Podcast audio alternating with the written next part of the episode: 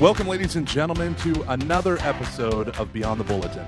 Uh, I am joined today by my. Beyond the bulletin. There it is, Cash Money, baby.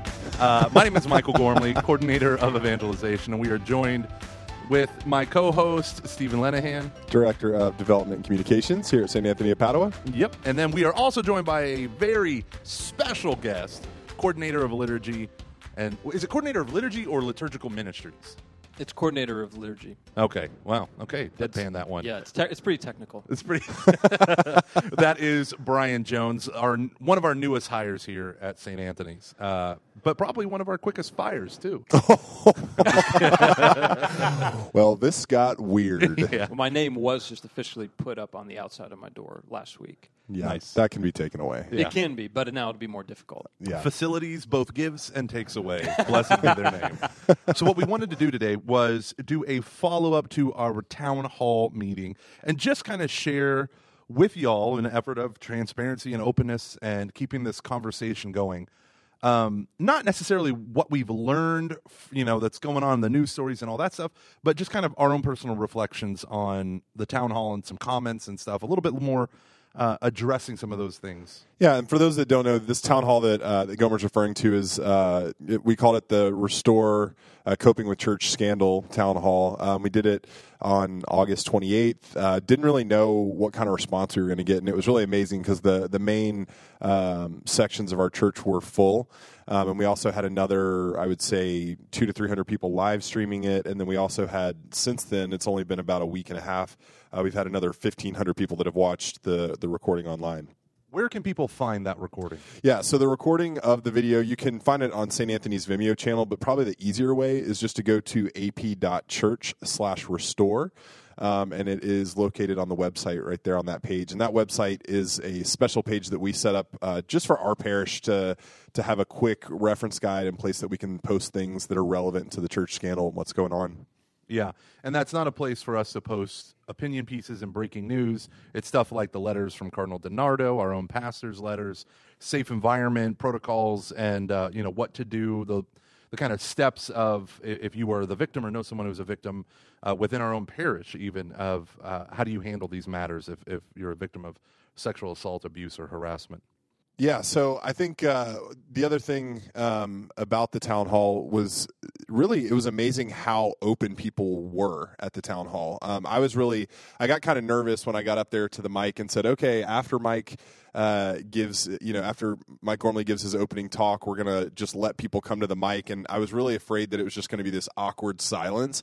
But man, that line Yeah. Filled up quick and it was about 10 deep there for most of the night of people wanting to say something make a comment ask a question um, you know even some people needing clarification because i think the thing that's the hardest right now about this church scandals it's, it's like if you're if you're reading all this stuff on the internet um, or you're following all these different bloggers uh, you know there's so much information out there and it's Yeah. hard to discern what is real and what's not it's almost like it's like trying to drink from a fire hose right now um, and so trying to figure out like what are the most truthful websites, which ones have a slant, and if they do have a slant, just kind of reading it through that that lens of truth um, has been it's been a little bit exhausting to me personally. Oh, Absolutely. Brian, what have you been doing since the town hall in order to keep up with all this news and information and stuff like that? Yeah, I mean, I I've been, I mean, pretty much anything that comes out, I've been reading, um, and I think as I'm reading them, I think one of the things that was great about the town hall meeting was the kind of the diversity of perspectives that came. You had people that expressed great pain and sorrow, either via themselves or through somebody else that they knew personally. And there were, you know, there really wasn't questions per se. And but then you also had some people that went up there and said all of the pain and everything needs to be acknowledged. It's it's awful and it's evil, but we also need to be able to bring into that the perspective that this is Christ Church and how do we hold those two together. So I think just in terms of answering the question what what I've been doing is reading everything but also trying to keep both of those perspectives together whether I'm reading something about, you know, some new aspect of the scandal that comes out or just people coming out either in defense or being critical of of Vigano's letter just trying to keep everything um, in a more holistic perspective. Yeah, I think the hardest thing for me right now in this time period is there is so much um, polarization around this. It's as if American liberals are all running to the defense of Francis, American Yeah. conservatives are all running to the defense of Vigano's letter, Mm-hmm. and bishops are kind of, if they release a statement about it that's not carefully worded PR stuff, they you could almost just see the sides. Just typically, liberal bishops will defend Pope Francis and attack Vigano. Mm-hmm. Typically, conservative bishops will defend Vigano and attack.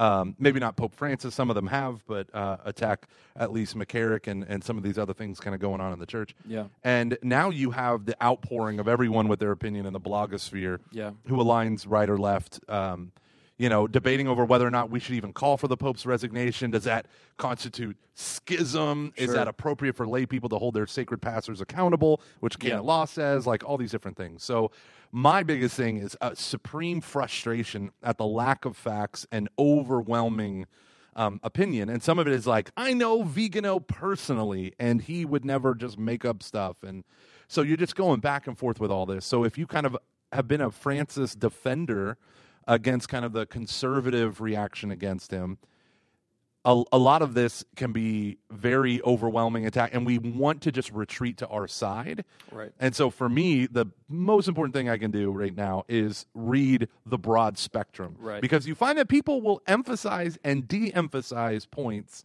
whether it's harming or, or promoting their view. And if you can get the other side to kind of explain it, then you're like, oh my goodness, okay. So Yeah, and that, that came up, I think, a couple times in the town hall. Uh, you know, there was a gentleman who got up and spoke, and you know, he kind of said, "What about the victims? Why is this? You know, how has this all of a sudden become like a a, a political infighting thing?" Right. Um, and I kind of responded and said, "Well, it's a both and because all of this this is linked to the victims. It's all it's all entrenched together." Um, but Gomer, I loved what you said at the town hall when you you know you're kind of talking about how the way we've politicized our church is tearing us apart. I mean, it really it, like you know we and that's something as American Catholics we forget is that we we like to think of our church in the same way we think of our political structure that we know in our society here in America. But the reality is that's not really the way it was ever intended or the way it should be um, as church. But again, it's just kind of the mindset that we have as an American church. And so I don't really know what the cure is for that. Um, I know it exhausts me though, and and that's that's the part of it that is really frustrating to me right now. Kind of like you're saying, is how do we cut through that and get to the the root of truth, and and how do we figure out what is true? And so I've tried to kind of take the same approach as you, read both quote unquote sides um, and arguments to all of it. Uh, and usually somewhere you can start to get the hints of the truth of what's really going on and, and the frustrations. So I don't know. How do you guys like? How do y'all find joy in the midst of this? Because I know that we've, you know, here in the office we've talked about that, like, it, and maybe we're more entrenched in it than some of our parishioners that have secular jobs because we are surrounded by it. You yeah, know, it's Monday funny. Friday. All this stuff going on politically in our in our culture about confirming a new Supreme Court justice and this between uh, this exchange between Trump and the Attorney General Jeff Sessions and all this stuff. I had no clue about because all I'm doing is going to Catholic websites and clicking refresh, refresh, Yeah. read, read, read, and then I realized, oh, there's a wider world out there. Yeah. So, what about you? How do you keep enjoy, Brian? Uh, well, I think probably the the main thing is, I mean, it, it is difficult to not. I think all of us being human, we there is a a, a, a potential for bitterness to kind of creep in and and take over, and I, I think not even just with the scandal in particular, but I think once you're on the inside of the church, you definitely see more of its human element, um, or maybe that's more immediate to all of us. You've only worked here three months. I know. So jaded. So I'm jaded. just kidding. but I mean, I think that that uh, that's a perspective that always has to be kept before you. That um, the church is both and it's human and divine. But in terms of just keeping your joy, I mean, I think overall, it's.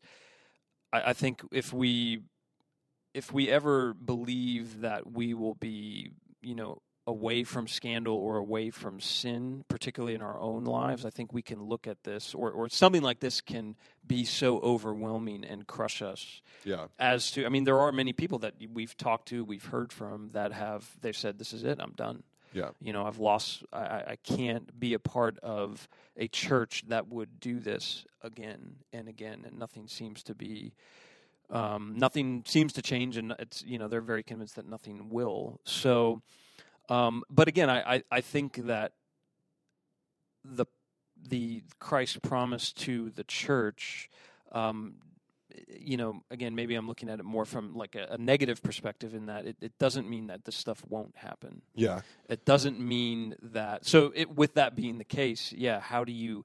We can still live out our faith, whether we're in the midst of a scandal, whether you know the church is experiencing a kind of time of great peace, or where you know wherever we are, uh, the fullness of the faith can be lived out. And you know, like Father Mike Schmitz said in that video that you had that for the Oh, staff meeting Yeah.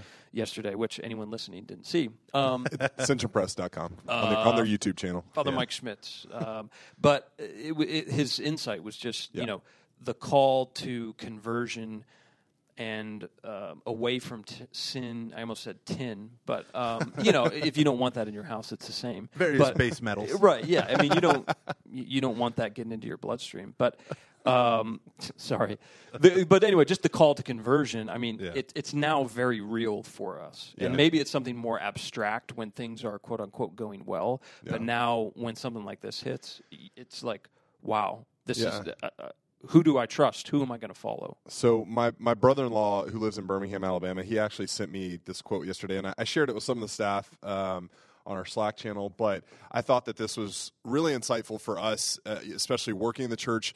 uh, Of why am I doing this? Because I know sometimes working in the church, you're like, you know, Gomer, you said it so well. Like you, especially working in evangelization, you feel like you've been working all these years, the last 15 years, to build up the church, and meanwhile, like people behind the scenes have been tearing it down. Yeah. Meanwhile, the hierarchy behind the scenes, Yeah, like specifically. yeah, prelates in the church, right? Uh, and there's this great picture of uh, a construction site, a demolition site of a McDonald's, and there's Ronald McDonald, a, a statue of him sitting on a park bench, and there's a spot for like you to put your kid next to Ronald McDonald to take a picture, and behind him, smiling, right, the statue is a destroyed McDonald's, and I said, what it feels like being a lay worker for the church today. yeah. My comparison is it's like it's like you're the band on the Titanic. Yeah. That's kind of what it feels like. But we have to well, trust. that- gentlemen.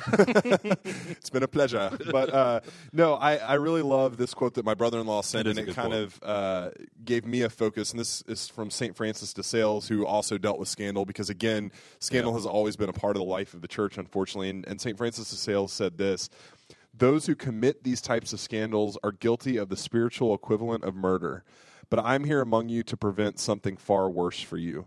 While those who give scandal are guilty of the spiritual equivalent of murder, those who take scandal, who allow scandals to destroy their faith, are guilty of spiritual suicide. yeah. Ooh, that's a good one. Yeah. Th- see, that's a good one, but I It- it- that one hit me like square in the face. I was like, "Oh man, like that's that's my job working in the church is to help people from falling away." And and it's too easy to coil up the working in the church and saying, "Well, they're right. I mean, I can't be mad at them for leaving, and I can't be mad at someone if they want to leave the church right now." But I got to do my best to try and and show them that there's still hope and that there's still Christ in the midst of all this craziness. Yeah, St. Thomas Aquinas talks. He has a whole um, multiple session uh, questions on scandal. Brian, I don't know if you've ever heard of St. Thomas Aquinas. Um, Um, I have. I'm a Thomist. Oh, Hashtag go. sarcasm. We all we all are. at heart. Uh, so he talks about this notion of scandal, and what scandal, the Greek word, um, what it means is a stumbling block that causes other people to fall. And so the he contrasts like the types of scandals that people do that you can do it accidentally cause other people to stumble. Someone watches you and maybe hears you cuss and they're like oh i thought he was a christian and judges you based on that or whatever it is. And he said he talks about he makes this distinction in in scandal between that which is like really evil that attacks people's faith versus like a bad witness.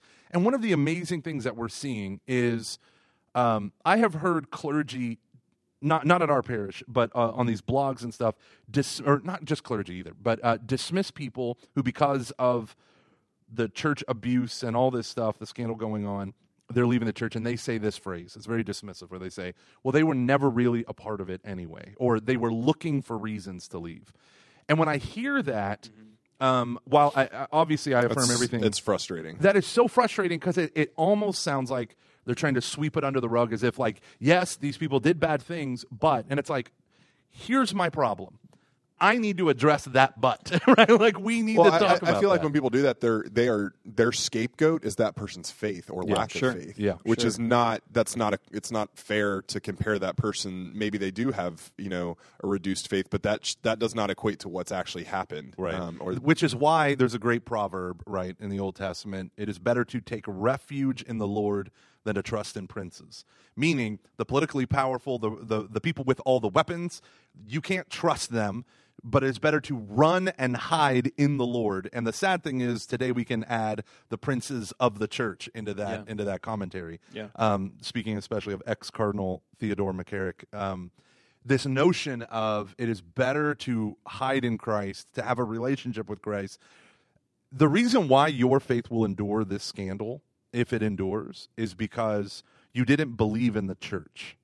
You are a part of the church because you believed in Jesus Christ. The mm-hmm. church is not an object of our faith, it is the home of those who have Christ as the object of their faith. Mm-hmm. Because of the human side of our institution, as Pope Benedict says, it is always in need of reform. Always. There's never a time, there's never been a golden age. Read Right. read First Corinthians and you will hear of a church established by the apostles themselves who are just falling apart everywhere. And especially because of sexual sin and scandal. Well, I like the um, the part about scandal from St. Thomas. I don't like that. Um, what I what I'm trying. I like scandal. Um, the with the St. Michael prayer yeah, um, that it's you know protect us from the wickedness and the snares. I mean, a snare has two meanings, right? One of which is a stumbling block. So um, it's the recognition that you know Satan obviously is involved in in looking to have us commit spiritual suicide, Yeah. like you said from from Saint Francis. I mean, that's that's what a snare is. That that that is all that the devil can do, but it's which is why we're adding the Right. Saint Michael prayer into the end of our masses at Saint Anthony's. Yeah. So I think that's it's important. And you know what? It also kind of reminds me from the town hall. We got into this big discussion after um, a gentleman talked about. You know, he got up and he said, you know, I'm tired of us talking and hearing statements about sin when these guys are committing crimes. You know, he said. The reality is, we all commit sin, but my sin isn't necessarily a, necessarily a felony. And the thing with that was, while he wasn't wrong. The emphasis, though, can be kind of skewed in that statement. I think, right? Because we what we don't want to do, while we do need to open the church up to be to, to civil law coming in and and charging these people who have committed crimes, we also don't want to minimize the reality that sin is far worse than than crime because sin separates us from God. Yeah, it's it's funny when I when I heard that um, statement, I understood where it was coming from. Right, like these are not just sins that can be absolved in a confessional, and that's it. These need to be punished by civil authorities. These are crimes, and I I do think that is a, a very important thing, a, a distinction that we need to understand. That yeah, what these people did is is considered not just like stubbing your toe is a you know and and cussing might be like a tiny little sin and telling a little white lie or the murdering people. yeah right right right. All right murdering people abusing people all this stuff. That's all lumped in the category of sin. But he was trying to make this distinction about the gravity of what's happening. But coming from a church perspective the the problem is it sounds like what we're doing is spiritual bypassing, right? We're wrapping a spiritual label on things in order like what we need is repentance from sin. And it's like, no, what you need to do is throw people in jail regardless of whether in the hierarchy or not. But coming from a theological perspective, right? Sin is far worse than crime. Right. Right? All crimes may or may not be sins, but sins is what separates you from God, right? You might break a civil law in the eyes of man and still be good with God. Now, obviously, in this case, it's demonically evil what they did, and it is a crime, thank God. But um, th- it is interesting that all of us afterwards, we all appreciated what he was making, that distinction. Yeah. But at the same time, our theological brains are like, actually, sin is far, far worse than breaking the law, breaking a human law crime or whatever. Well, and even the idea that like Western law, a lot of it is based on you know Christian doctrine and Christian morality, right? So, um, so yeah, I, I appreciated what he was saying, but I also was kind of like, oh man, like we don't want to like throw the baby out with the bathwater and, and just say you know that only crimes are the only things that we should be worried about right now. Yeah, and that's that pastoral part, right? Like theologically, I might say, yes, sin is actually worse than crime. This is both a sin and a crime. But pastorally, we have to realize, like, we are all angry. And we are done with people in the church using churchy language to bypass right the reality of what we're facing. Like you say repentance, I want jail time. I also want repentance. But I also want jail time, you know, and so that's one of the interesting things of of uh, post town hall thoughts, you know, swimming Yeah. through our heads. So I think um, we, you know we're going to have probably more episodes that we'll talk about this because we got. Th- there's just so much we can unpack here, and the other thing is that it's evolving almost hour by hour. It feels like if you're following it on a daily basis. Um, so I guess. I, you know what I would say is like where for for right now in this moment um, at the you know in the beginning of September 2018 we're coming out of the summer of shame and now we're coming into the time of, of reparation and response what do we do next as parishioners? What do we do next as lay people, um, other than grab pitchforks? Because that, that here's the thing about grabbing the pitchforks. A lot of people want to do that. Um, I don't know that pitchforks are going to ultimately solve the problem. So what what can we do in this moment in this time? We can pray, obviously. Um, we can we can frequent the sacraments. We can pick up our rosaries if we've if we've let go of some of our devotionals over the years. But what else can we practically do? Nothing. Nothing. Nothing. No, I'm just kidding. I'll edit all that out. Everyone was like, "Oh man." Oh man, we're done. Well, now, because this is this is the hard question. Bishop Barron said, "Hold their feet to the fire, fight them on this." As lay people, you have every right to hold your sacred pastors accountable. It's in the code of canon law to do that. But what if they just ignore us? Right? like, what do you do in this? So, for me, like that, for coming from that mindset of not just repentance, but and and reform, but criminal justice and all that stuff. Um, like many Catholics out in the blogosphere, I, with much fear and trepidation, am happy that the secular government attorney generals Yeah. in various states, uh, uh, it's up to almost ten now, or, or Yeah, I think it's over. 10. I think it's up to twelve states. Yeah, now. it, it wouldn't surprise me if all 50 do this, uh, are going to investigate all the Catholic dioceses within their states. And this is going to be, I, I believe we are just beginning. The summer of scandal is. Yeah, this is just the tip of the this- iceberg. Yeah, and I and I I am so upset because Cardinal McCarrick, former Cardinal McCarrick, lives in a residence in the Washington D.C. area uh, that's still paid for by the church. Uh, I think he was moved. oh, I hope so, but someone Yeah. just knocked on his door. The reporter. Yeah, no. I, I think he's been moved since then. Okay, but here's the deal. Here's the deal. That's scary. He, the church can't force him to tell us this stuff, but the civil law can, Right. and that's the sad thing. We're going to rely in 1 Corinthians chapter six, verses one through like seven. It talks about Saint Paul is so frustrated with church people because they are going to pagan authorities to do lawsuits against each other, and now it's like this is what we need to do. Yeah. People are hiding and they're still hiding. So for me, uh, write to your, I almost said congressman, uh, write to your attorney general, write to the cardinal, talk to your pastor and ask them, is this the way forward? You know, and, and, and if you feel like it is, then advocate for that. Yeah, and I, I hope that uh, maybe on a future episode we can get someone, um, maybe an attorney or somebody who kind of has some background in this, Yeah. um, and what this could look like from the church. Maybe there's someone in our parish that could come on with us and talk about it. Yeah, that'd be great. Brian, closing thoughts? You have one minute. oh my Atlanta. Take that out. I said please. that because Stephen's from Atlanta. Um, Put that back in. um, yeah, well, I think maybe even at a more practical level is, you know, just helping to the degree that we can. I think of like us being in the church at the local level is helping um, priests and clergy to have community.